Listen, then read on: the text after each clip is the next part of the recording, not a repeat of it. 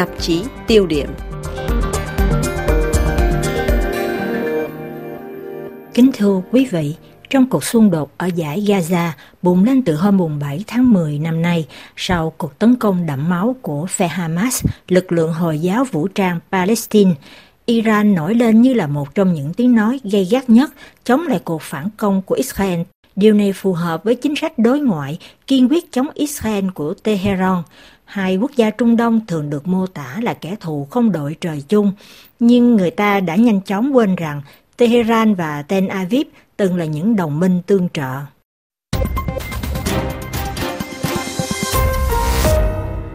Từ 40 năm qua, chính sách về nước Cộng hòa Hồi giáo Iran của phương Tây được diễn giải dưới hai khía cạnh. Ở bên ngoài là một mối đe dọa và ở trong nước là chính sách trấn áp. Tuy nhiên, đằng sau những phát biểu gay gắt kêu gọi xóa sổ Israel ra khỏi bản đồ thế giới và đe dọa phát động chiến tranh hạt nhân chống Iran, hai quốc gia này từ 70 năm qua chưa bao giờ ngừng duy trì các mối quan hệ thực sự nhưng thường được giấu kín. Trong một hội thảo được tổ chức ở Edinburgh, Scotland vào tháng 6 năm 2013, ông Trita Parsi, một nhà chính trị học chuyên gia về Iran, trước hết nhắc sơ lại lịch sử quan hệ giữa người Ba Tư và người Do Thái đã có từ ngàn năm trước.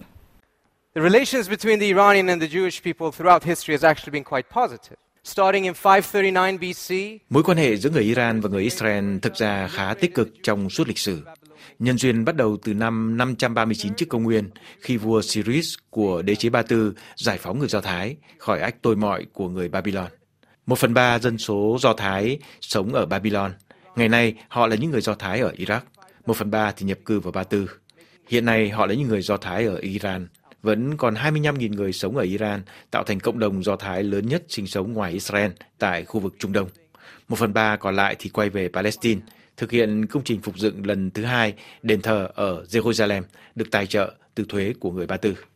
Vậy thì mối quan hệ giữa Iran và Israel thời hiện đại được bắt đầu như thế nào? Dưới triều đại Pahlavi, cai trị từ năm 1925 cho đến khi bị lật đổ trong cuộc cách mạng năm 1979, mối quan hệ giữa Iran và Israel không có gì là thù địch. Tuy nhiên, vấn đề về người Palestine đã là một trong số các mối bận tâm trong chính sách đối ngoại của Iran. Trả lời kênh truyền hình Al Jazeera của Qatar, nhà sử học Eric Vindesland, trường Đại học Oxford nhắc lại, Iran là một trong số 11 thành viên của Ủy ban đặc biệt do Liên Hiệp Quốc thành lập năm 1947 nhằm đưa ra giải pháp cho Palestine sau khi quyền kiểm soát lãnh thổ của Anh chấm dứt. Tuy nhiên, Iran cũng là một trong số ba quốc gia bỏ phiếu chống lại kế hoạch phân chia Palestine của Liên Hiệp Quốc khi cho rằng dự án này sẽ làm leo thang bạo lực trong khu vực trong nhiều thế hệ sau đó. Iran cùng với Ấn Độ và Nam Tư đã đưa ra một dự án thay thế, một giải pháp liên bang nhằm giữ Palestine là một quốc gia có một quốc hội nhưng được chia thành các bang Ả Rập và Do Thái. Đó là sự thỏa hiệp của Iran để cố duy trì mối quan hệ tích cực với phương Tây, vốn ủng hộ chủ nghĩa phục quốc Do Thái, cũng như với chính phong trào phục quốc Do Thái và với các nước Ả Rập và Hồi giáo láng giềng. Dù vậy, hai năm sau khi Israel chiếm đóng nhiều lãnh thổ hơn mức Liên Hiệp Quốc phê duyệt và tuyên bố thành lập nhà nước Do Thái, bất chấp việc 700.000 người Palestine bị cưỡng bức di dời và tước đoạt đất đai tài sản, Iran dưới thời Mohammed Reza Pahlavi, vị vua thứ hai của triều đại Pahlavi hay còn gọi là Shah, là quốc gia có đông người Hồi giáo thứ hai theo chân Thổ Nhĩ Kỳ công nhận Israel.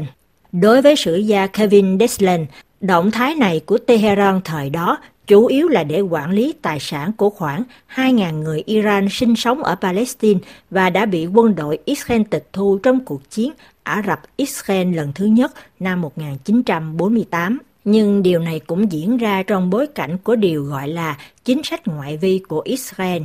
Để chấm dứt thế cô lập ở Trung Đông, Thủ tướng Israel David Ben-Gurion, ngay từ khi lên cầm quyền năm 1948, đã theo đuổi mối quan hệ với các quốc gia không phải là Ả Rập ở rìa Trung Đông, điều mà sau này được gọi là học thuyết ngoại vi. Chính sách này bao gồm cả Ethiopia, nhưng Iran và Thổ Nhĩ Kỳ cho đến nay được cho là những cách tiếp cận thành công nhất của Israel. Mối quan hệ này giữa Iran và Israel được hình thành xuất phát từ một cảm giác chung, đó là cả hai nước e sợ Liên Xô và các cường quốc Ả Rập thời đó như Ai Cập và Iraq là những đồng minh trung thành của Mỹ trong khu vực, cả hai nước tăng cường các mối hợp tác quân sự và an ninh. Tuy nhiên, theo quan sát của Eric Vindesland, trong mối quan hệ này, Israel cần đến Iran nhiều hơn là chiều ngược lại. Israel luôn là bên chủ động, nhưng quốc vương Iran cũng muốn tìm cách cải thiện mối quan hệ của Iran với Mỹ, và vào thời điểm đó, Israel được coi là một cách tốt nhất để đạt được mục tiêu này. Ngoài ra còn có triển vọng xây dựng bộ máy an ninh. Cơ quan an ninh và tình báo Savak của Iran thời đó đã được Mossad, tức là cơ quan tình báo Israel, đào tạo một phần. Đây là những thứ mà Iran có thể nhận được từ nơi khác, nhưng Israel rất muốn cung cấp chúng vì họ cần một đối tác ở Trung Đông, bất kể là có tư tưởng chống chủ nghĩa phục quốc Do Thái và chống Israel. Trong giai đoạn này, quan hệ thương mại giữa hai nước cũng phát triển mạnh. An ninh năng lượng của Israel được bảo đảm nhờ vào việc xây dựng đường ống dẫn dầu nối Eilat và Ashkelon được cung ứng từ nguồn dầu hỏa của Iran. Tuy nhiên, mối quan hệ này giữa Iran và Israel phần lớn được giữ bí mật. Nhà chính trị học Thita Parsi nhắc lại. Now, From the Shah's perspective, though, he wanted to keep this as secret as possible. Tuy nhiên, theo quan điểm của vua Iran, ông muốn càng giữ kín điều này càng tốt. Ví dụ như khi Thủ tướng Israel Isaac Rabin trong nhiệm kỳ 1974-1977 đến Iran, ông thường đội tóc giả để không ai nhận ra. Những người Iran đã xây dựng một đường băng đặc biệt tại sân bay Tehran cách xa nhà ga trung tâm để không ai để ý đến việc rất nhiều máy bay của Israel qua lại giữa Tel Aviv và Tehran.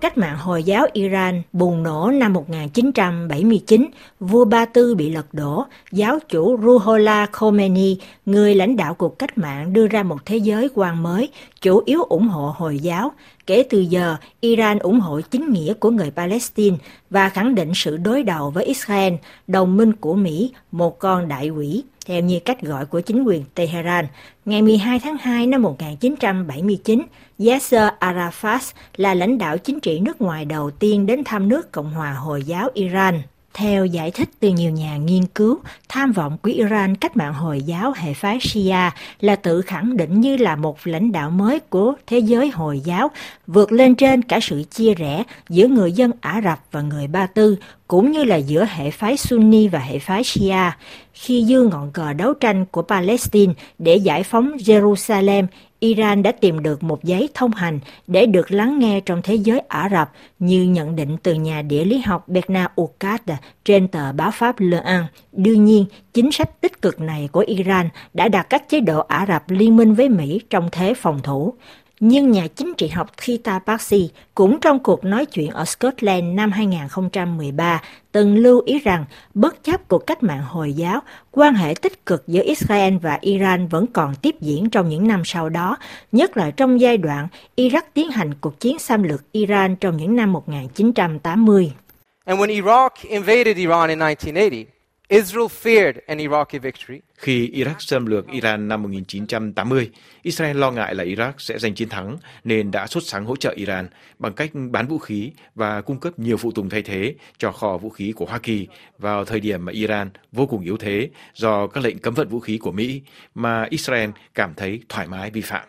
Trên thực tế, trong những năm 1980, chính Israel đã vận động Washington đàm phán với Iran, bán vũ khí cho Iran và không mảy may để ý đến hệ tư tưởng chống Israel của Iran. Chiến tranh kết thúc, giáo chủ Khomeini qua đời năm 1989, Iran phải nỗ lực tái thiết nền kinh tế. Thỏa thuận Oslo năm 1993 mở ra nhiều triển vọng hòa bình cho Palestine. Tổng thống Iran Mohammad Khatami nhiệm kỳ 1997-2005 vốn có chủ trương cải cách đã nối lại các mối liên hệ bí mật với Israel. Nhiều cuộc họp không chính thức liên tiếp diễn ra trong khuôn khổ trao đổi kinh tế, văn hóa hay giáo dục. Nhưng những biến động môi trường chính trị trong khu vực một lần nữa đã bẻ gãy sự năng động này của mối quan hệ. Thỏa thuận Oslo thất bại, Liên Xô sụp đổ, chiến tranh lạnh kết thúc, rồi cuộc tấn công khủng bố 11 tháng 9 2001 và cuộc chiến xâm lược Iraq của Mỹ năm 2003 đã làm nổ tung những thế cân bằng cũ, đồng thời đặt vấn đề hạt nhân của Iran vào trung tâm của các mối lo an ninh khu vực cũng như toàn cầu. Vào thời điểm mối họa chung là Liên Xô và Iraq không còn nữa, cả Iran và Israel trỗi dậy như là hai trong số các cường quốc mới trong khu vực. Thay vì trở thành những đối tác tiềm năng, cả hai nước dần đi đến, xem nhau như là những đối thủ cạnh tranh và kẻ thù lẫn nhau, theo như giải thích từ chuyên gia về Iran ông Trita Parsi. So Israel, who in the 1980s lobbied for and improved US-Iran relations, Israel trong thập niên 80 bên từng vận động Hoa Kỳ cải thiện quan hệ với Iran khi ấy tỏ ra lo ngại về việc Mỹ và Iran nối lại quan hệ và nghĩ rằng điều đó sẽ gây tổn hại đến lợi ích an ninh của Israel. Thay vào đó, chính quyền Israel đã tìm cách đẩy Iran vào thế ngày càng bị cô lập. Giờ đây, sự thù địch ngày càng gia tăng khi cả hai bên đều tìm cách củng cố và phát triển tầm ảnh hưởng trong khu vực. Iran ra sức hỗ trợ mạng lưới trục kháng chiến, gồm các nhóm chính trị và vũ trang ở một số quốc gia trong khu vực như Liban, Syria, Iraq và Yemen, những nước ủng hộ lý lẽ của người Palestine. Israel trong những năm qua cũng ra sức ủng hộ nhiều nhóm phản đối chính quyền Tehran, trong đó có nhiều tổ chức bị Iran xếp vào hàng khủng bố như Mujahedin e Khan, một tổ chức có trụ sở ở châu Âu, các tổ chức Hồi giáo hệ phái Sunni ở tỉnh Sistan và Baluchistan đông nam Iran, cũng như là các nhóm vũ trang người Kurd đóng trụ sở tại Kurdistan, Iraq. Cả hai nước còn mở những cuộc tấn công nhằm vào các lợi ích của đôi bên, đặt bên trong và ngoài lãnh thổ. Trên bình diện ngoại giao, Iran và Israel nỗ lực lôi kéo một số nước Ả Rập. Tháng 3 năm nay, dưới sự trung gian hòa giải, Ả Rập Xê Út, một đồng minh của Mỹ đã tuyên bố nối lại ban giao với Iran. Hoa Kỳ cũng cố gắng làm trung gian cho một thỏa thuận tương tự giữa Ả Rập Xê Út và Israel, nhưng mọi triển vọng bình thường hóa quan hệ giữa nhà nước Do Thái và Vương quốc Ả Rập này đã bị đình lại ít nhất cho đến hiện tại sau vụ phe Hamas tấn công đẫm máu vào lãnh thổ Israel, dẫn đến hệ quả là Israel mở cuộc phản công đáp trả dữ dội, gây ra một cơn ác mộng nhân đạo, giết chết gần 10.000 người Palestine, mà một phần ba trong số này là trẻ em. Theo đánh giá của ông Trita Parsi, hiện nay là phó chủ tịch điều hành Viện Quincy, một tổ chức cố vấn độc lập tại Mỹ, thì cuộc xung đột này cho thấy đối với chế độ hiện hành ở Iran, bất kỳ sự xích lại gần nào với Israel giờ là điều không thể. Mệnh lệnh an ninh chung trong nhiều thập kỷ trước đây từng biến hai nước thành đồng minh thật sự đã biến mất vào đầu những năm 1990. Tehran phản đối thế bá quyền của Mỹ ở Trung Đông, trong khi Israel thì tìm cách đẩy lùi mọi nỗ lực của Washington nhằm triệt thoái quân khỏi khu vực. Trả lời kênh truyền hình Al Jazeera, nhà chính trị học người Mỹ gốc Iran này kết luận xin trích, đây là một cuộc cạnh tranh để giành quyền thống trị và ảnh hưởng trong khu vực. Hai quốc gia này đã bị lôi kéo vào một cuộc chiến tranh cấp thấp trong hơn một thập kỷ qua và không có dấu hiệu nào cho thấy có một sự thay đổi.